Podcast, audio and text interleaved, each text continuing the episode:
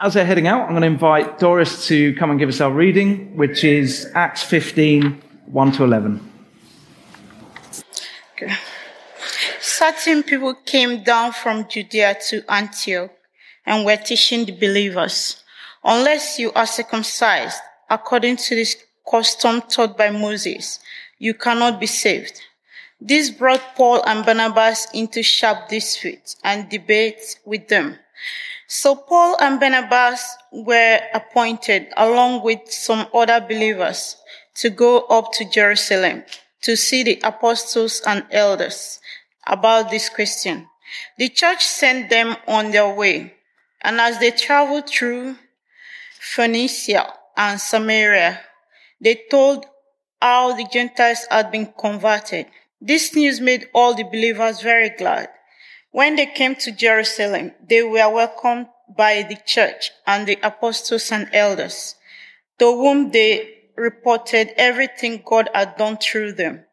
Then some of the believers who belonged to the party of the Pharisees stood up and said, the Gentiles must be circumcised and required to keep the law of Moses. The apostles and elders met to consider this question. After much discussion, Peter got up and addressed them.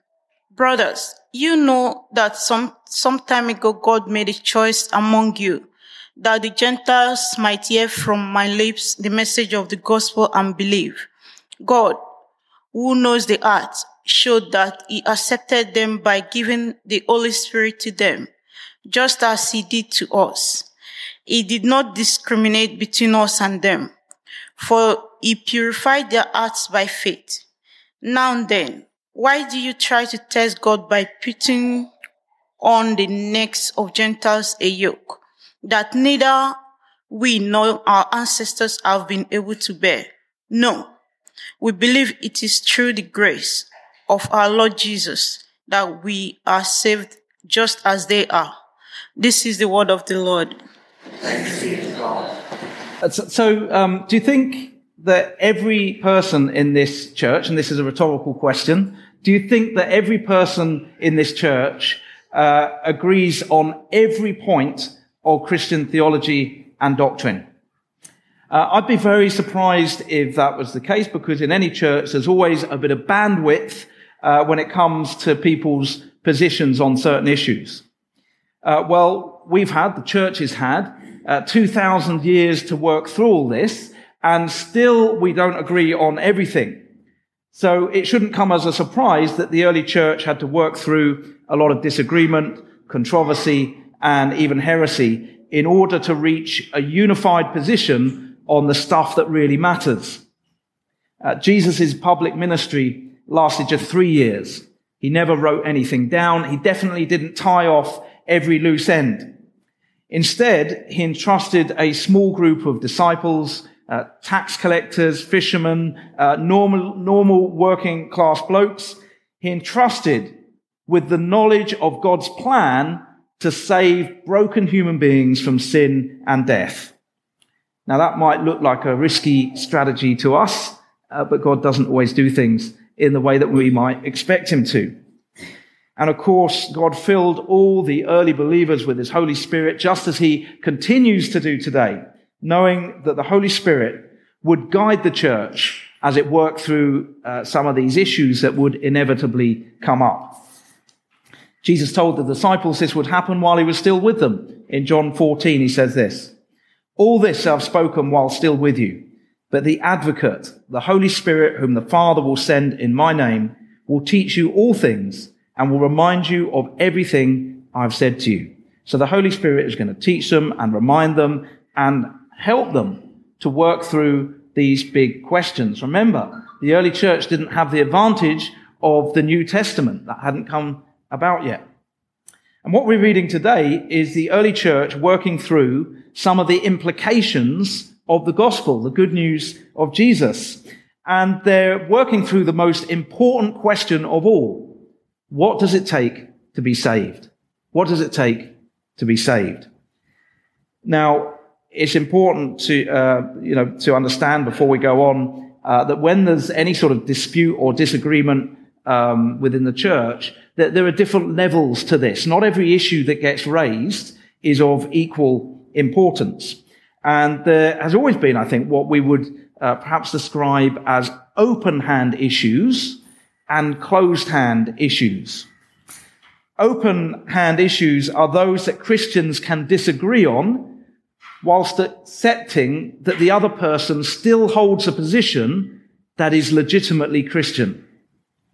Uh, for example, in the early church, uh, they had a dispute um, about food that had been offered to idols. Not an issue in our day, but uh, it was a big uh, thing for them. And Paul explained that Christians could actually eat that food, uh, but if they felt that they ought not to, then they should refrain.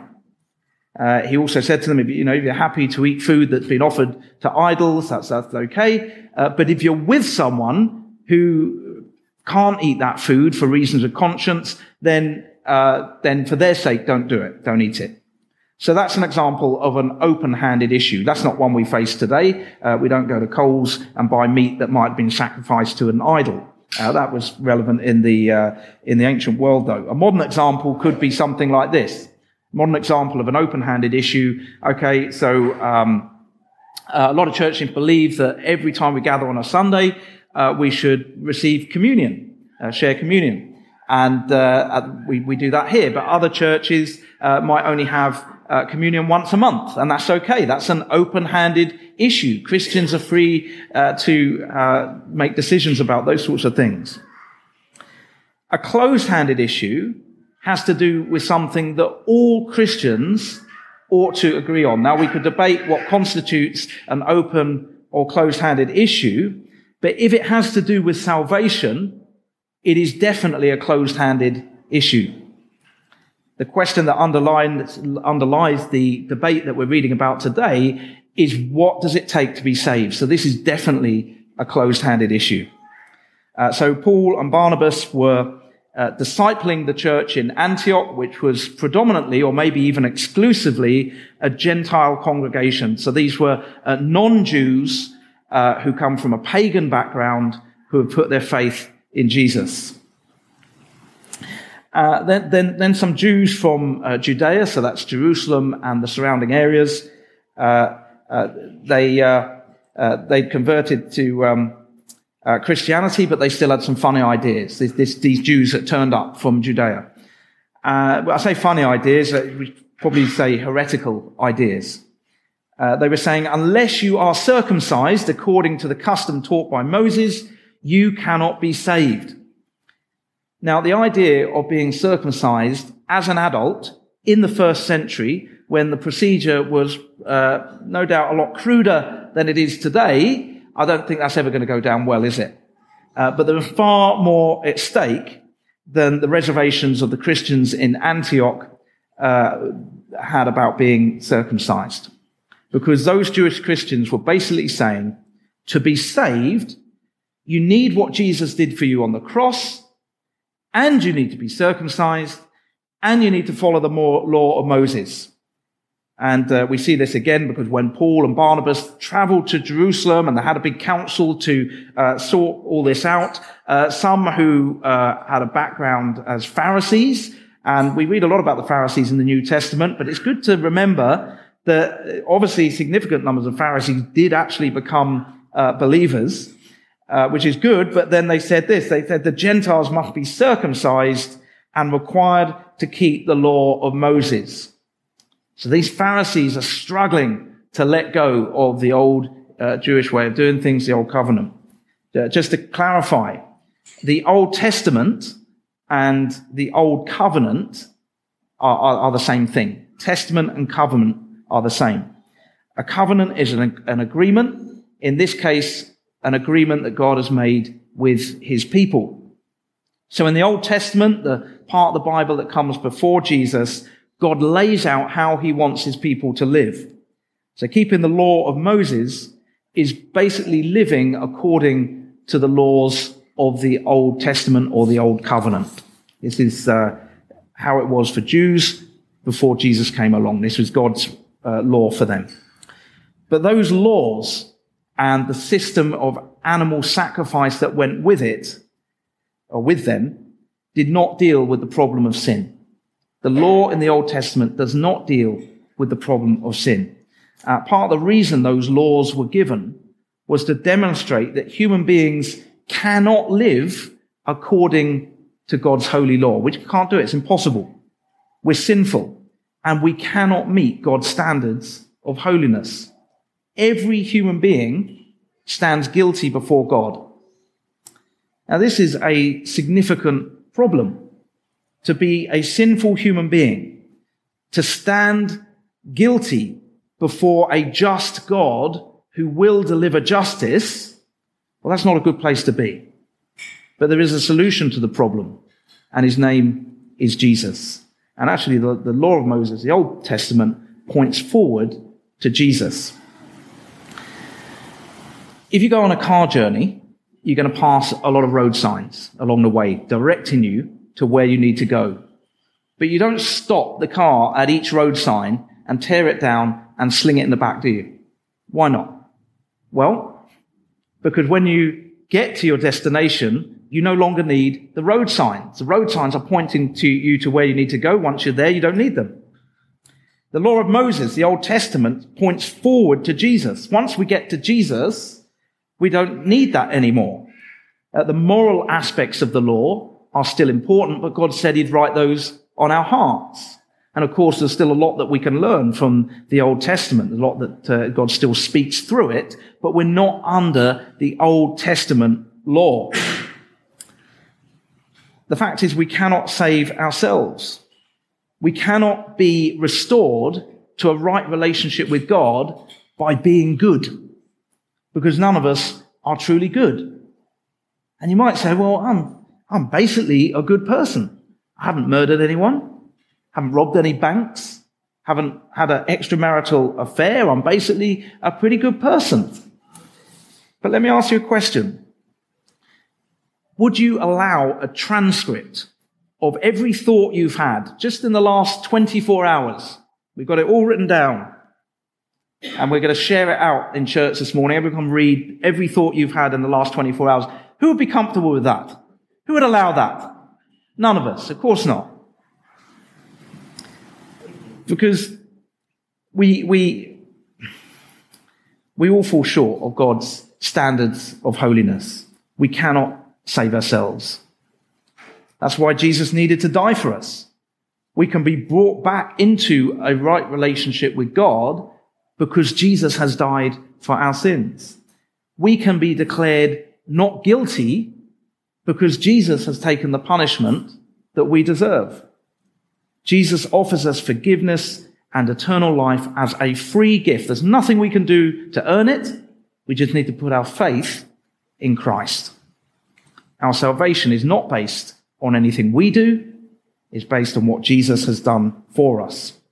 In other words, our salvation from sin and death is a pure act of grace on God's part those Jewish Christians who went to Antioch and declared that the Gentiles, the non-Jews, they needed to be circumcised and follow the law of Moses. They didn't understand grace. They still thought that there was something they had to do to come into a right relationship with God. Their motives may have been good, but they were trying to take everyone back to the old covenant, the Old Testament. You know, every major world religion, apart from Christianity, is a works based religion. Uh, in other words, acceptance by God is something we earn on merit by our works. This is every other world religion. And even though Christianity is very explicit that salvation is a free gift from a loving and gracious God, uh, a lot of people, including a large number of Christians, I think, fail to grasp this fully. But let me first explain how religion works. I don't include Christianity in this. So think back to when you learned to drive.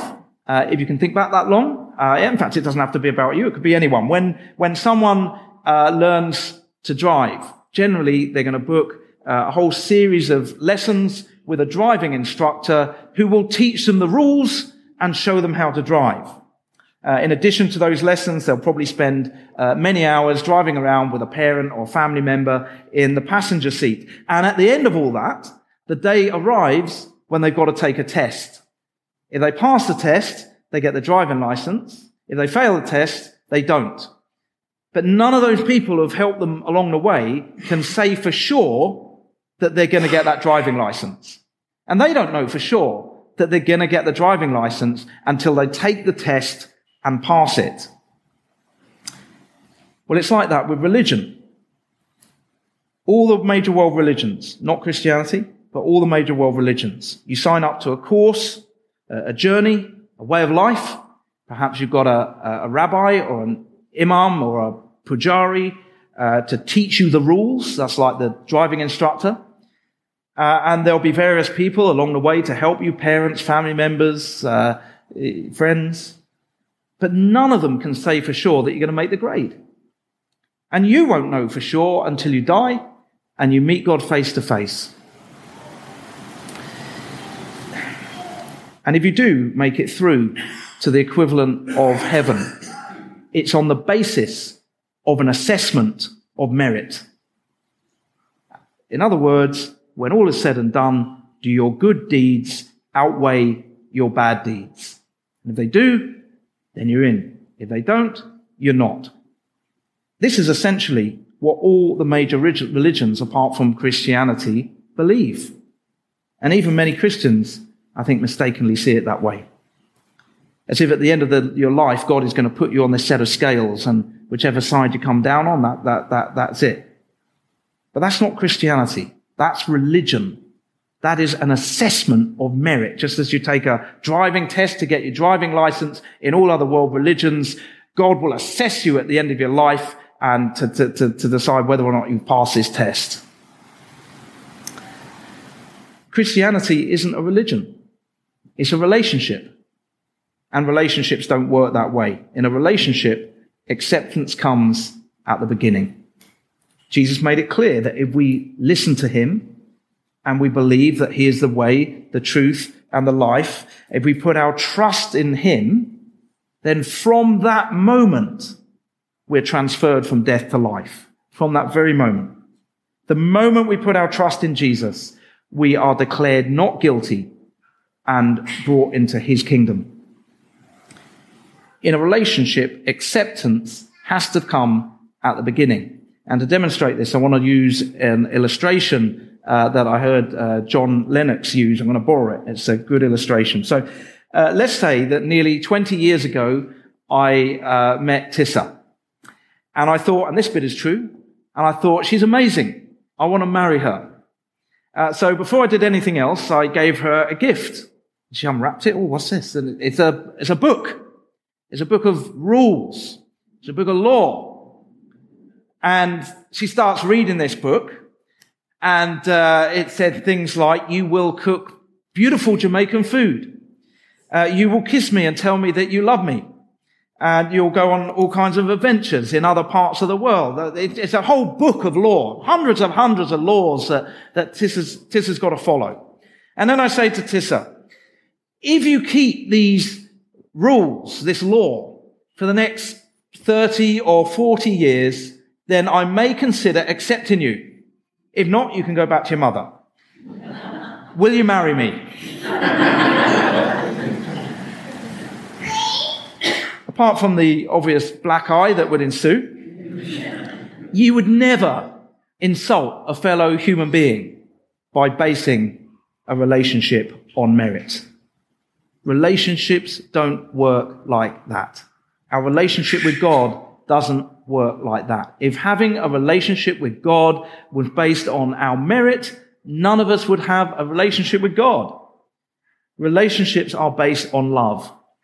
John 3:16, uh, perhaps the best known verse in the Bible, summarizes the gospel perfectly. For God so loved the world that he gave his one and only son, that whoever believes in him shall not perish, but have eternal life. We're not saved because we are good. We're saved because Jesus is good and we put our trust in him. But some, uh, someone might say, and this is a question that was raised in the early church, they might say, well, if my salvation doesn't depend on me being good, then I can just do whatever I like and it doesn't really matter. It doesn't change anything.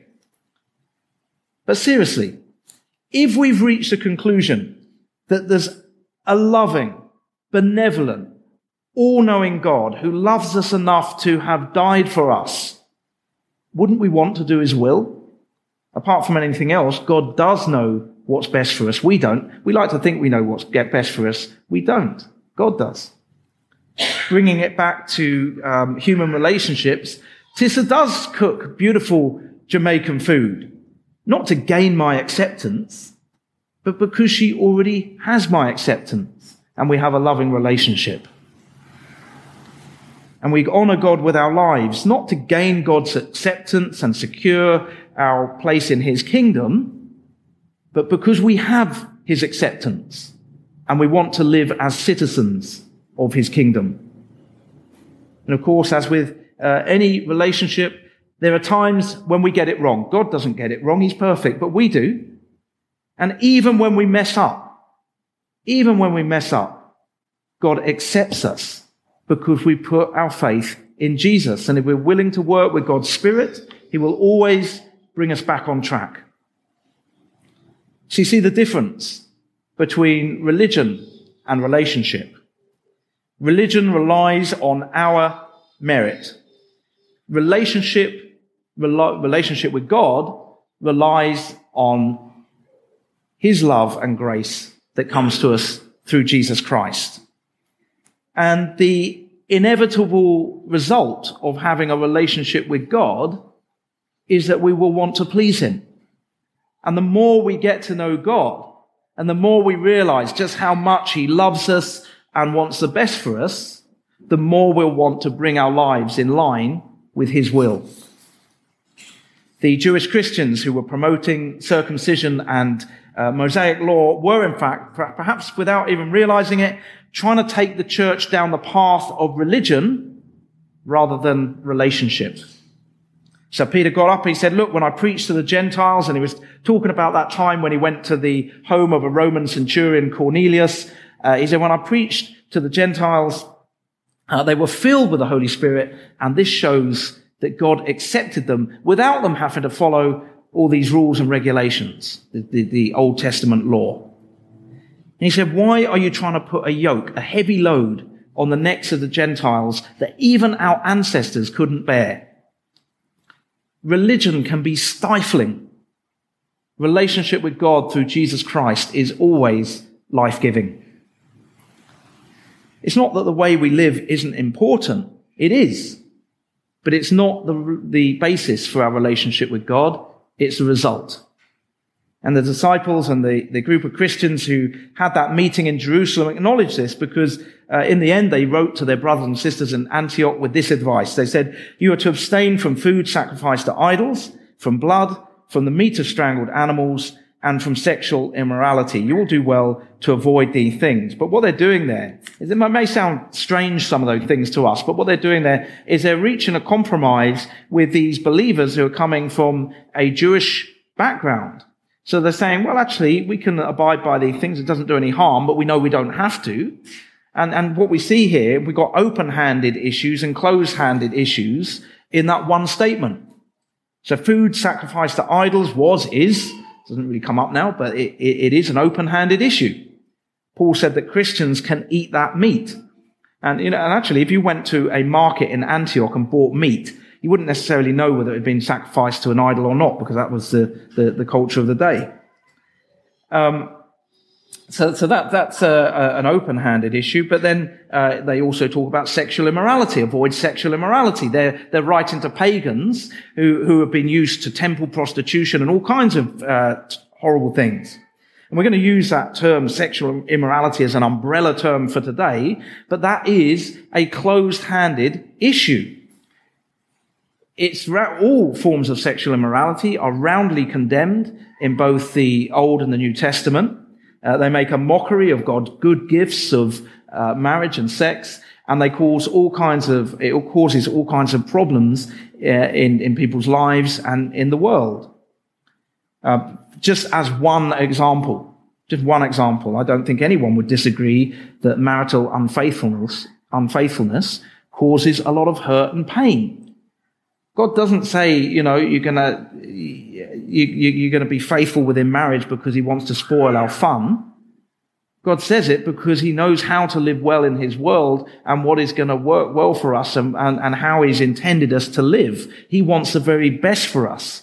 He wants the best for us. So he puts in boundaries so we don't get hurt. So the way we live matters. And the council in Jerusalem, guided by the Holy Spirit, reached this conclusion. This is kind of a summary of the message uh, that they sent to Antioch. They said salvation is through faith in Christ alone. Don't add anything to that. But don't turn, don't return to your old pagan practices either, because the way we live for Christ matters. And it's the same for us today. We are saved by faith in Christ alone. Uh, the basis for our relationship with God is His love and grace. But the way we live matters. And because we have a relationship with God, and the more we get to know him and discover what he's like, we want to honor him with our lives and our being. Let's pray.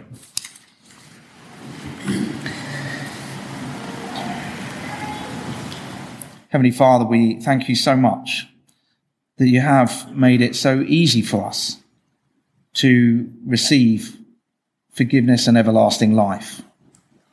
It cost us nothing, it cost Jesus everything. And Father, we recognize our own sinfulness, our own inability to live according to your holy laws. And therefore we, without you, we're lost.